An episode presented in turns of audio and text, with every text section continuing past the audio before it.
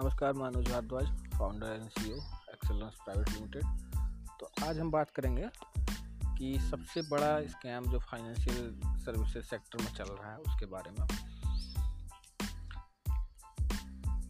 इस स्कैम का नाम है लाइफ इंश्योरेंस लाइफ इंश्योरेंस पूरा पूरा झूठ है। हर बैंकर जानता है। लेकिन ये लोग क्यों लाइफ इंश्योरेंस सेल करते हैं फिर फिर तो नहीं करना चाहिए। तो देखिए बैंकिंग सेक्टर में मैं रहा हूँ। जब से मैं हूँ, तब से मैं देखता हूँ कि रीजनल हेड जोनल हेड इनको जो है तरह तरह के ऑफ़र रहते हैं लाइफ इंश्योरेंस सेगमेंट से। तो अब आपके पैसे ना लगे और आपको कोई बहुत अच्छा लिक्विडिटी ऑफ़र मिल जाए तो क्या आप नहीं करेंगे? बहुत कम लोग हैं जो कि नहीं करेंगे। इसे आप एक तरह से करप्शन कह सकते हैं, लेकिन ये लीगल करप्शन है। सोचिए जो हम और आप कर, करेंगे, इसे कहते हैं करप्शन जो कंपनीज़ करती हैं, इसे कहते हैं बिज़नेस तो रीजनल हेड जोनल हेड अच्छे अच्छे बड़े बड़े पद पर बैठे जो लोग हैं, जो वाइट कलर लोग हैं, उनको ऑफ़र रहता है कि आप इतना करा दीजिए, फलाना ऑफ़र वो कर दीजिए तो ये ऑफ़र तो इस चक्कर में जो है, वो लोग अपने नीचे में प्रेशर बनाते हैं कि लाइफ इंश्योरेंस लाओ लाइफ इंश्योरेंस लाओ। तो बैंकिंग का मतलब अब हो गया है लाइफ इंश्योरेंस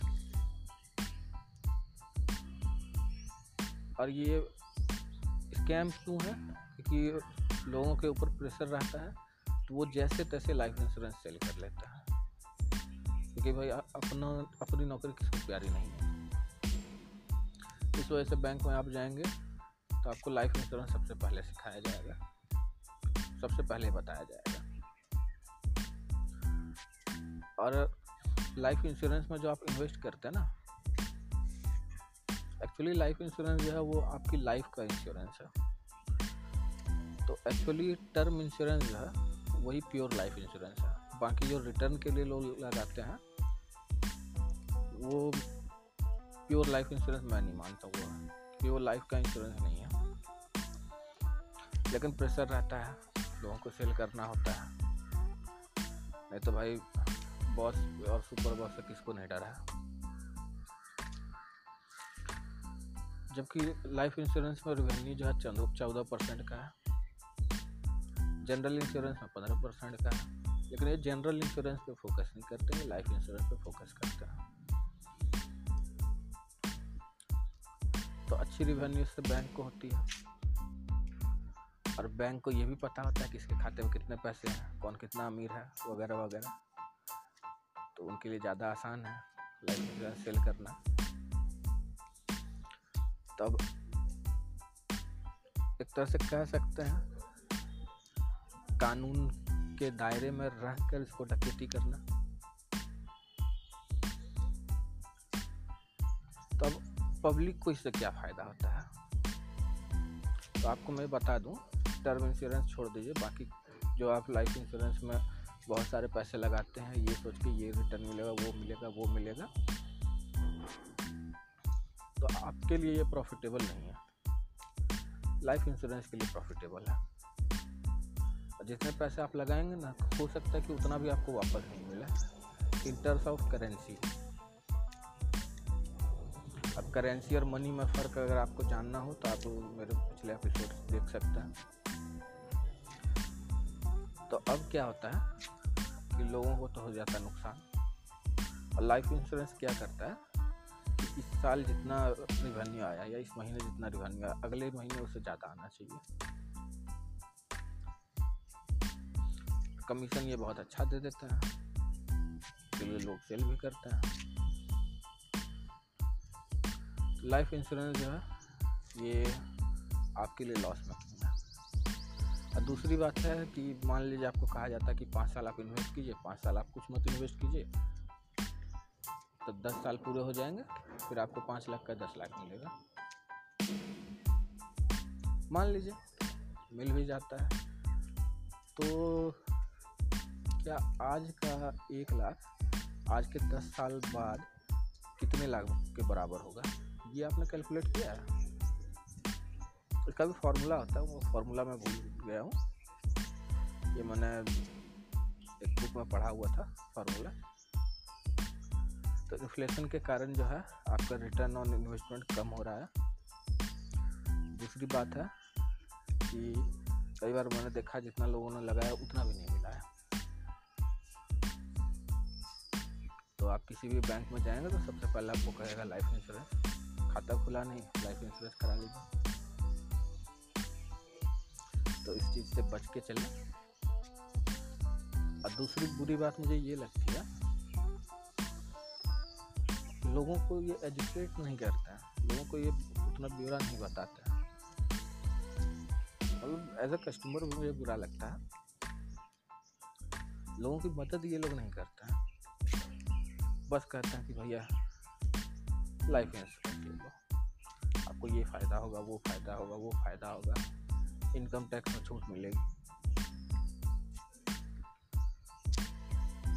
और इस तरह से वो अपने एसेट बनाते हैं। कैसे? हर महीने आपको कुछ पैसे देने होते हैं या एनुअली आपको कुछ पैसे देना होता है। पाँच साल तो भैया देगा आदमी।